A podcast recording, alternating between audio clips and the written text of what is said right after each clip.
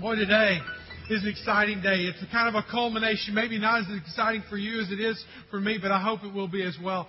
It's about a year and a half long journey for us as a church, and especially the deacons in the process of encouraging me to go out and to find uh, help in this particular area. Over a year and a half ago, in my annual review, they encouraged me to find some some help. Uh, you need some help, Mike, in in, in leading the church. And now that our churches within the next 12 months we'll likely be knocking on a thousand people in regular attendance. It's kind of uh, it's it, it's definitely it's been resounding in my head and in my heart that this is something this is a direction that we need to go. We need help in operations and oversight and leadership development and so on. Just need to expand our ministry as we continue to grow. And I, I, want, to, I want to say this because this has come back to me and never anticipated it. Some people have said, well, where are you and Lori going? Well, we're not going anywhere, all right? In fact, we're probably going to stay longer if I have help because I won't burn out and be in the hospital, all right? So it, this is actually a, a, a, an addition to help out in, in, our, in our ministry that uh, as, uh, as you have been a part of it all, all along. But as we've been looking for this position, uh, as a campus pastor. Each campus that we start will have a campus pastor. And as we have been looking for this position, we've looked high and low, near and far. We've looked inside the church, outside the church. We've looked in the co- business community. We've looked inside the uh, the, the, religious community. We've in, enlisted uh, church finding organizations headhunters, I think you call them in the business world. We've enlisted a lot of different help all along the way. And through the processes of relationships and connections, we have been able to establish a relationship with Marcus Bellamy and his wife Patricia and the two lovely girls, Faith and Tila and want to present to them to you today. Uh, our deacons and myself come to you with a unanimous consent on this that we believe that Marcus should be our next man. Let me just tell you a little about Marcus as, as he uh, prepares to come and share with you today that he is actually on a church much larger than ours in Dallas area, Oak Cliff Bible Fellowship. Uh, led by uh, Pastor Tony Evans, if any of y'all have heard him at Promise Keepers and things like that. He's actually Marcus is one of the four executive pastors on their on their leadership team, and he oversees the discipleship ministries of that church. So a church much larger than ours. And one of the main focuses of Marcus's life here in ministry would be overseeing our discipleship development, our transformation development in, life. At, at, at, at uh, Oak Cliff Bible Fellowship, Marcus oversees the uh, discipleship ministries from, from childhood through their education system all the way into adulthood. He's also uh, experienced in operations oversight of this uh, very large megachurch. Also, uh, he's Tony's, uh, the pastor, senior pastor, kind of go-to man in, in, in, in, the in the clutch situations of, of being. Uh, one time, Tony was sick and calls him in the, on Sunday morning. He stands up and preaches. He's the go-to guy, and you you know on any any team, any business, any any any team sport, whatever, uh, you know that who you go to in the clutch is who you can really depend on. In fact, when I was talking to Tony this uh, just a couple weeks ago about Marcus. One of the things he said about Marcus, he says, out of all the staff that we have, Marcus is his most valuable player. And so it's pretty exciting to think about uh, Marcus uh, uh, joining us uh, in this in this ministry pursuit here. And you think, well, why would Marcus leave such a, a, dynamic ministry? And I'm going to let him share as you talk with him and have opportunity. But one of the things that he and Patricia both shared with me is I was able to go down to Dallas and spend time in their home and, and so forth. Is that actually God had been releasing them from the ministry. They felt this kind of release from Oak Cliff, a great ministry, and they felt that release and just have been just waiting for God. And so this opportunity shows up, and he latched on to two elements about our church that absolutely endear him and actually drawing he and his family here. And that is our body life ministries, our small group ministries, and the, the community pastoring element that we have within our church. But then he says it's the heavy emphasis on missions globally and locally. He says that, that is, those, are, those are two of the draw cards that, that, that bring him, make him interested in, in, uh, in Grace Point. And so, without taking any more of his time, uh, I thought about how can we welcome him. I thought a good Woo Pig Sooie would be good, but after yesterday, we won't go there. So if you will welcome Marcus to Grace Point Church right now with a round of applause.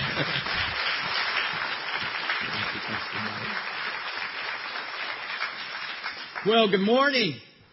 It is so good to be with you all today and just looking forward to sharing God's Word with you. Uh, so excited about being here in Bentonville. Uh, just enjoyed, uh, of course, uh, this process of getting to know Pastor Mike and Sister Lori and just their hearts for this church, their hearts for this ministry, their hearts uh, for God, and to be able to join what God is doing here. My wife and I are so excited. Now, we just told our oldest daughter, Faith, on the way uh, to Bentonville this weekend because she is the family reporter.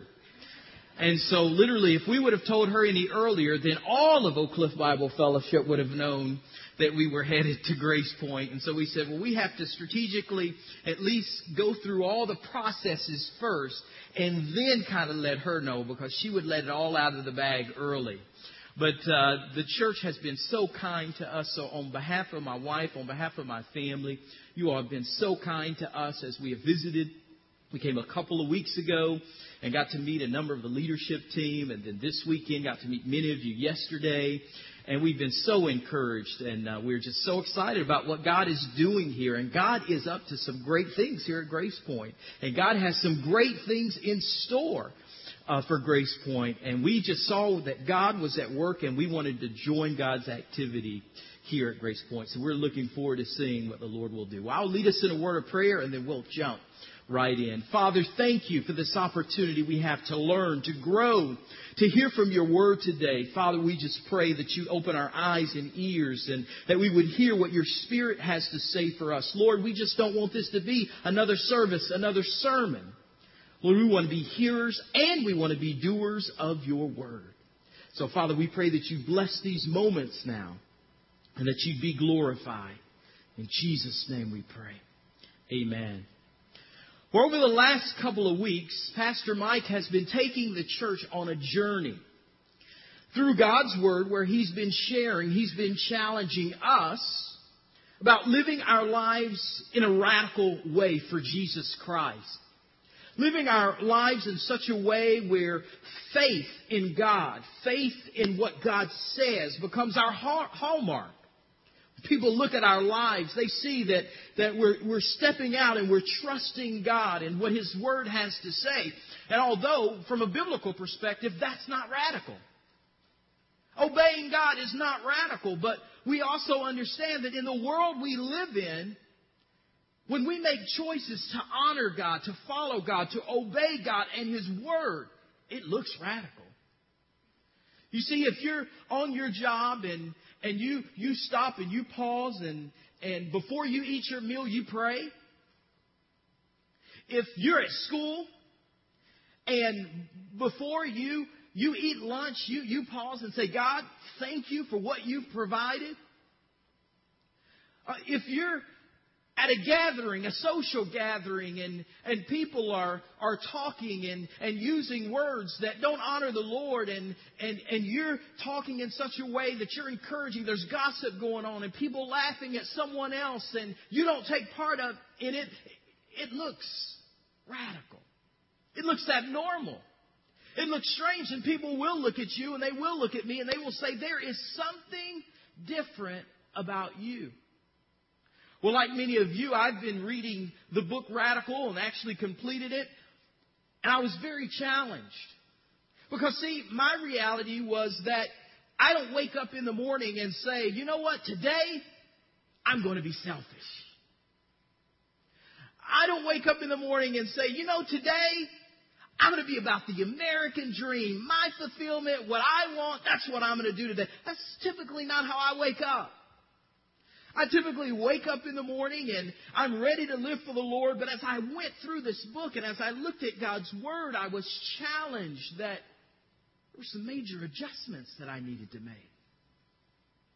That yes, I had all the spiritual lingo, God and Jesus and Bible and all the, the spiritual lingo that you could have, but when I looked at my actions, I was challenged. I said, Lord, there are some areas that you're showing me that, that I need to make some changes.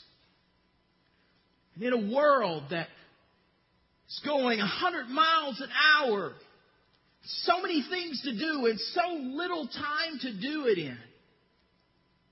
For the believer, the question is, what does radical faith really look like? I mean, I'm, I'm willing to go to church. I'm willing to read my Bible. I'm, I'm willing to pray, but, But for me, what does radical faith? I'm hearing this, this, this discussion, this, this discussion about radical faith. What does that mean for me? You've been hearing about that, and a picture has been painted the last couple of weeks as Pastor Mike has been challenging us, and we want to build on that today.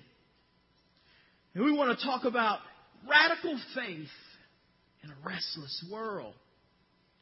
In a world that sends you in, in circles, there's, there's so many things to do. There's, there's so much business to get done. There's soccer, t-ball, there's games, there's on and on and on responsibilities. What does radical faith really look like? Radical faith in a restless world. Well, turn your Bibles to Hebrews chapter 12. Hebrews chapter 12, and it helps paint a picture of what this radical faith that Pastor Mike has been challenging us on looks like for the life of the believer. Hebrews chapter 12. I'll begin in verse 1. Says, Therefore, since we are surrounded by so great a cloud of witnesses, let us also lay aside every weight and sin which clings so closely, and let us run with endurance the race that is set before us, looking to Jesus, the founder and perfecter of our faith, who for the joy that was set before him endured the cross, despising the shame, and is seated at the right hand of the throne of God. Consider him who endured from sinners such hostility against himself, so that you may not grow weary or faint hearted. The writer of Hebrews tells us that in this chapter, chapter 12, that the Christian journey can be likened unto a race. And if the reader, as they read Hebrews chapter 12, when they read the verbiage race, they understood that terminology. Whether Jewish or, or Gentile, they understood that if you were competing in a race, if you were running in a race for your country, it was important. It was vital. There would need to be discipline. There would need to be training. There would need to be focus. You have to be serious. You are running this race, and in order to win, in order to be successful, then you are going to have to, to be focused. You were going to have to be in training so that you could accomplish the task at hand. And just like those that were running in a physical race, the author of Hebrews says that those who are in this Christian life, this Christian journey, you're, you're going to have to be focused. You're going to have to be disciplined. And a runner would understand that you're going to bring glory to something much greater than yourself. You're going to be, bring glory to your country. Those who are in the Christian race, those who are on their Christian journey, you're going to bring glory. I'm going to bring glory to our Creator. Something much greater than ourselves. Well, what does radical faith look like? What does it look like? Well, Hebrews chapter 12 gives us a beautiful example of what radical faith looks like in the life of the believer. First thing we see here is that there are witnesses. There are witnesses to this life of radical faith. There are witnesses. Since we're surrounded by so great a cloud of witnesses, well, where do these witnesses come from? They come from Hebrews chapter 11. You see stories like Enoch. A man the Bible says walked with God for 300 years.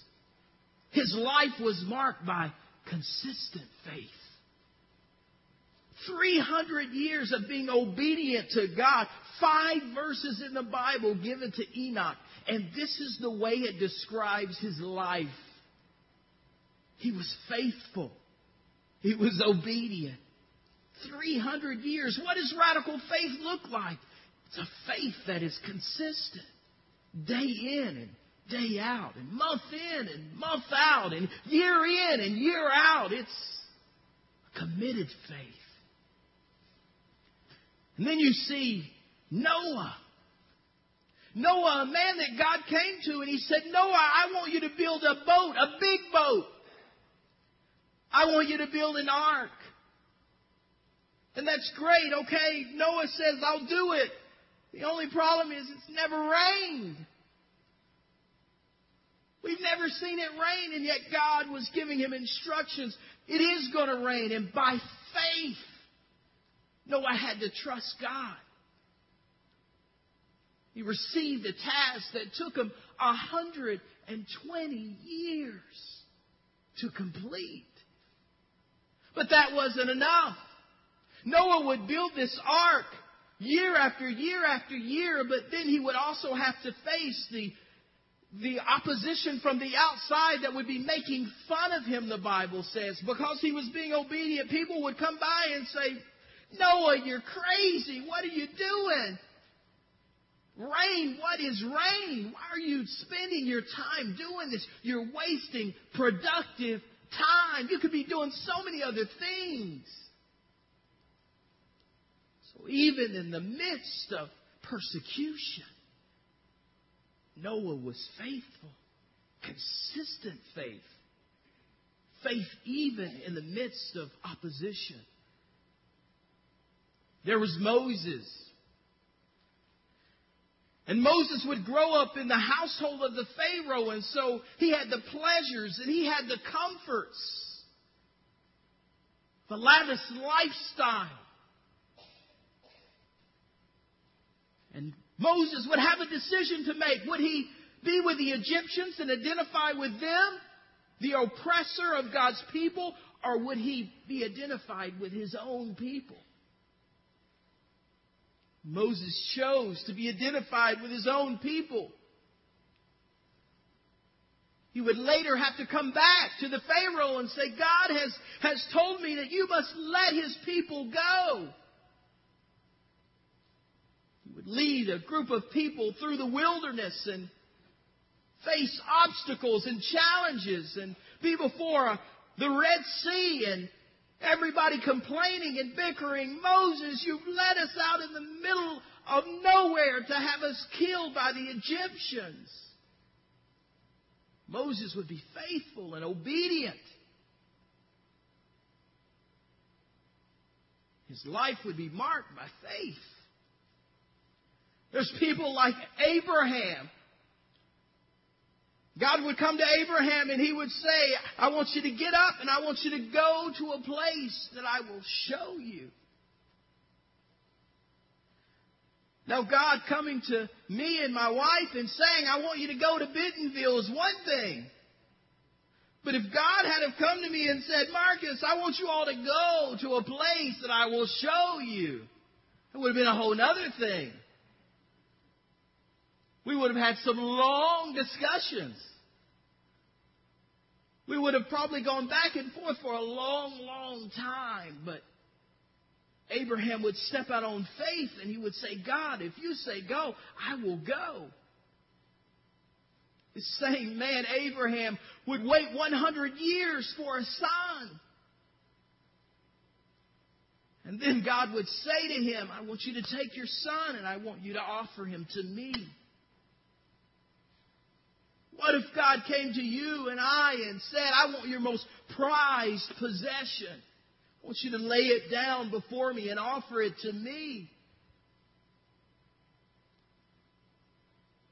That's what God did to Abraham. He said, I want you to be willing to give me everything, your most prized possession. You should be willing to lay it down for me. You see Sarah, who waited 90 years for a son. She exercised faith. And Rahab, she exercised faith. Yes, she had lived a life as a prostitute.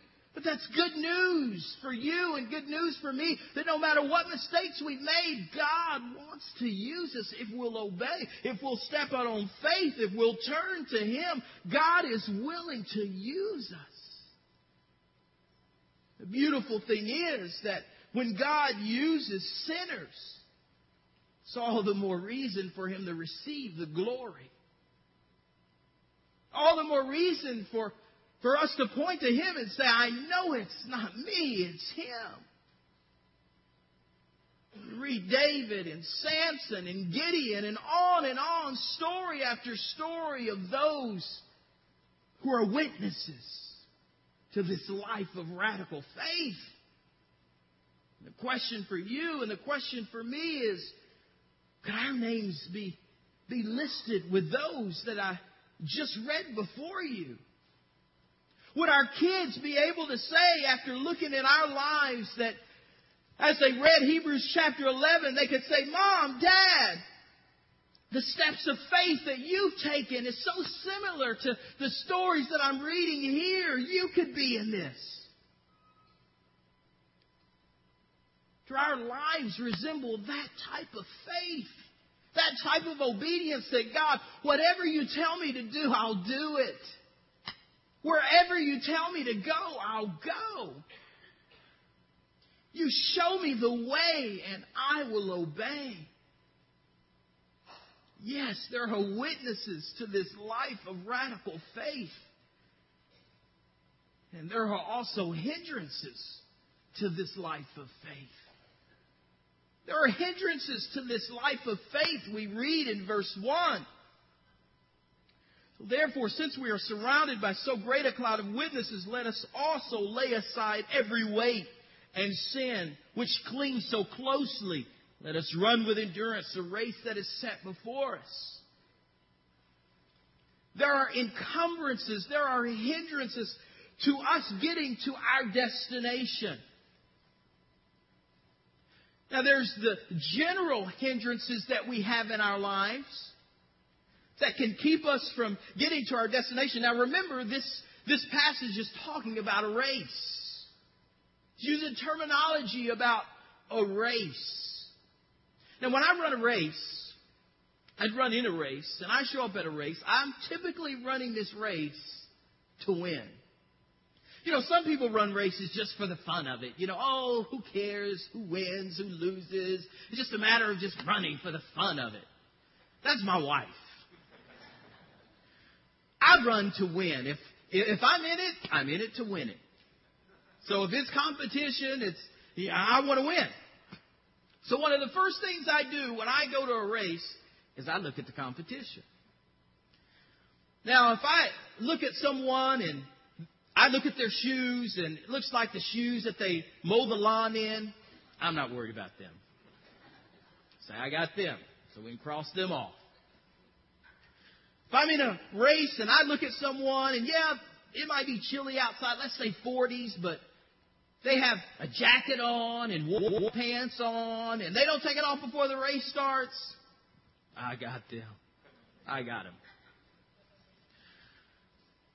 And so if I look at them and I see that they have additional things on that are unnecessary for the race, that will hinder them, that will slow them down, then I can resolve in my mind that this is going to be a good race for me.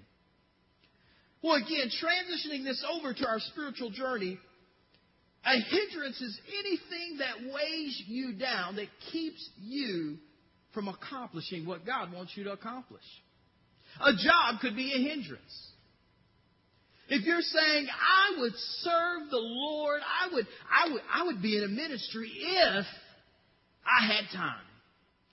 My job, I'm working 80 hours a week. I'm working so long. I, if I just, when I retire, I'm going to start serving the Lord. That's a hindrance.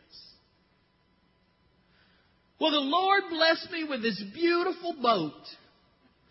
And the only time I have time to get and enjoy this beautiful boat is Sundays. That could be a hindrance. That keeps you out of worship and you say, oh, Sundays is really my only day to enjoy and I've got this boat, let me get, that could be a hindrance.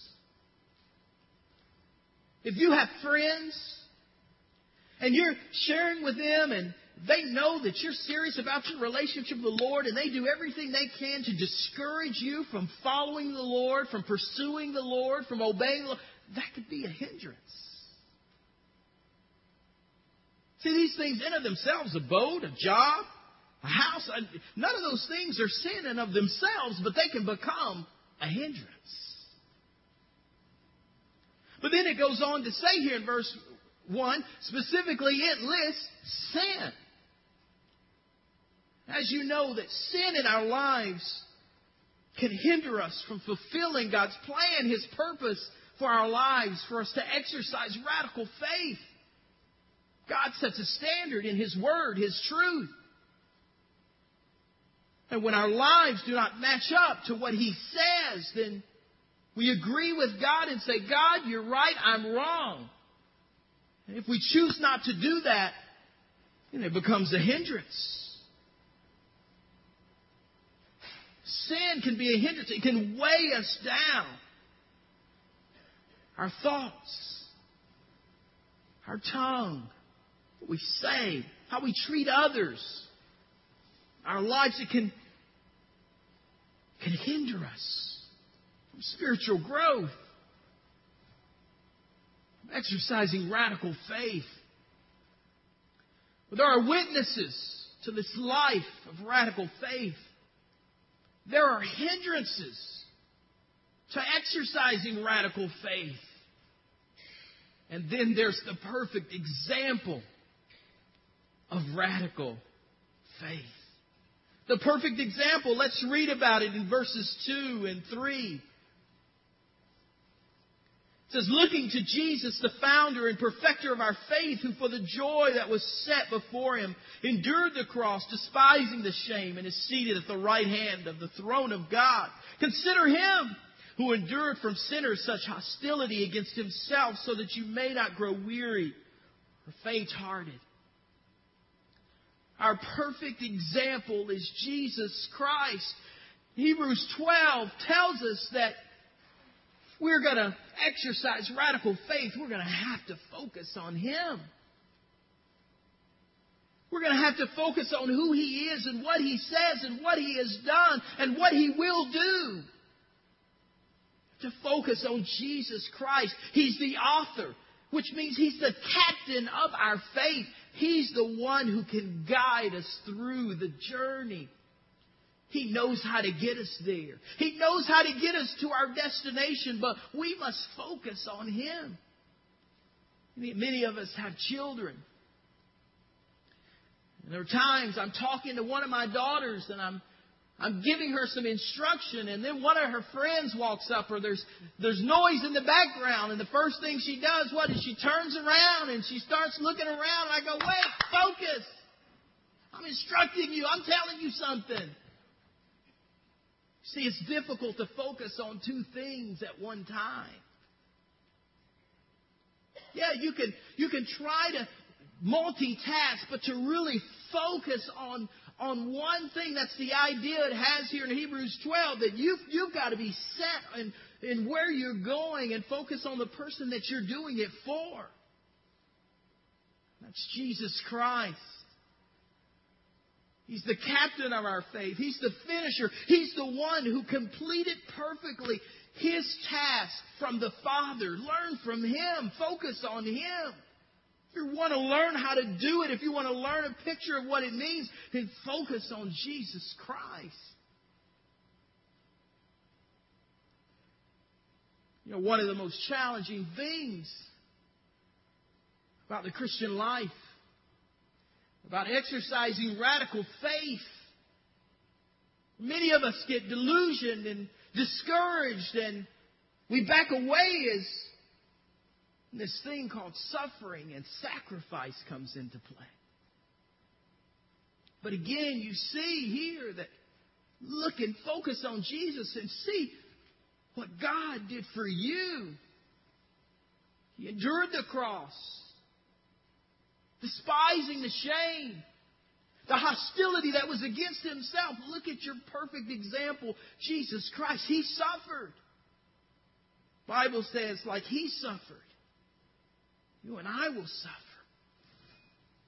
There will be sacrifice. If any man desire to come after me, let him deny himself, take up his cross, and follow me. Jesus is calling us to radical faith. There will be sacrifice and there will be suffering at some point as we pursue the, the path, the, the journey, the plan, the purpose that God has for us. But again, it's this thing called suffering. It's this thing called sacrifice that really throws us off. Because when we choose to follow, when we choose to obey, when we choose to, to honor God, one of the most challenging things is that we have set up our course. We have set up our training ground, right? I'm willing to, to live for you, God. I'm, I'm even willing to suffer for you. So let me set up my gym here and I would have done 20 pounds, but this is for you, God. I'll do 40.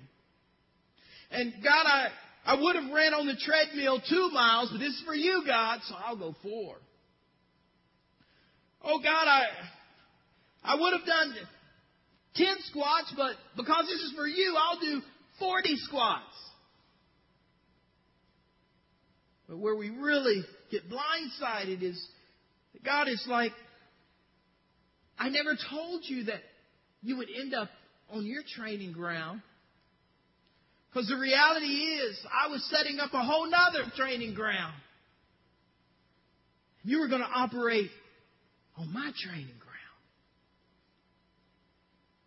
And the, the obstacles and the things that I've set forth for you, they're going to develop your faith.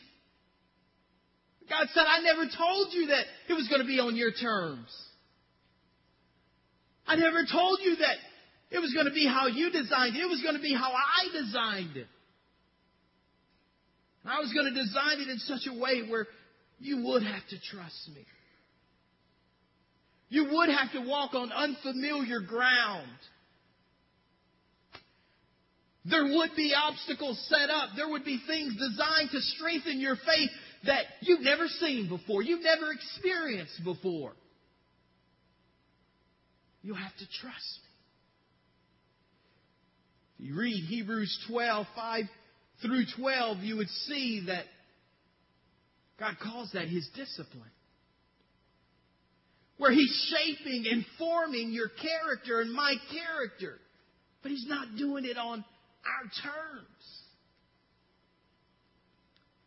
And the list that I gave you earlier Enoch and Moses, Abraham, even though they had to step out on faith, it looked as though things worked out pretty well for them. But turn to Hebrews chapter 11, verses 36 to 38. Hebrews 11, 36 to 38 as I close.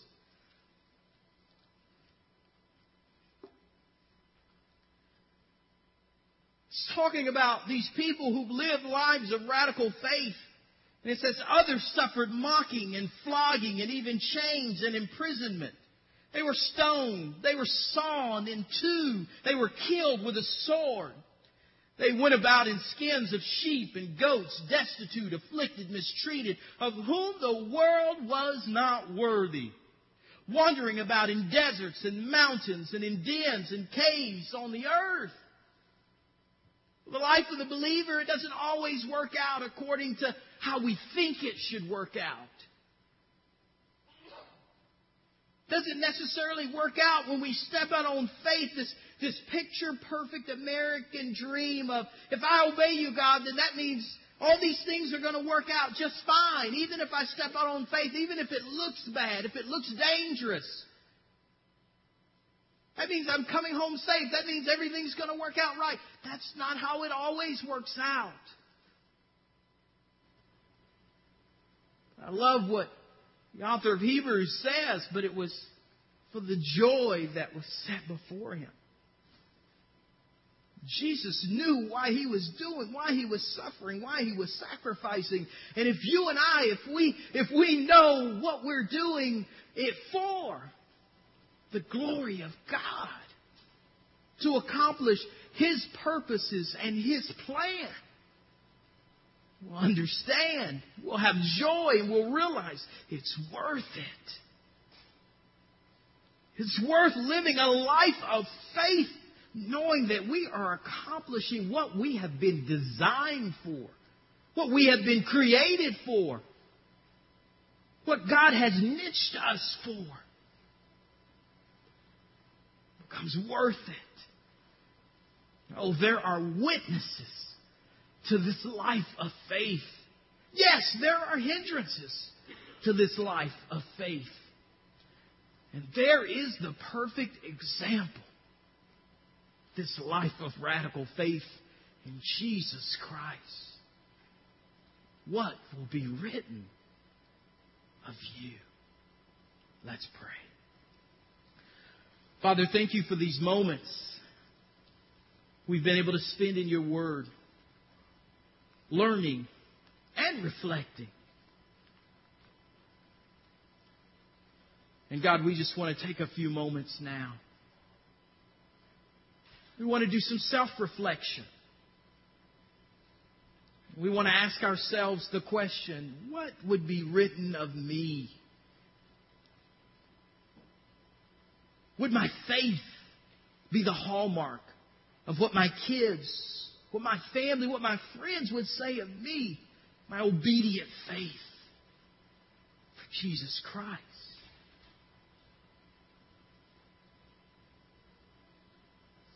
My question for you today is Is there anything standing in, in the way? Is there an encumbrance? Is there a hindrance keeping you from accomplishing what God would have you to accomplish?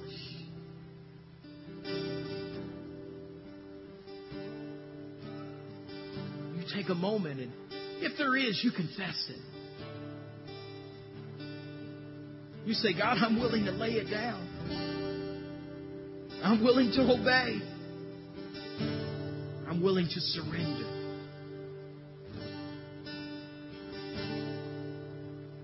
If you're exercising radical faith right now in your life, you thank Him and you pray that you continue to be faithful. Run the race. Well. Father, we are in your presence. Your spirit convict, encourage, and challenge. And may our answer be yes. Whatever step we need to take, God, be on the path of obedience, the path of righteousness, path of radical faith. May we lay it down. In Jesus' name.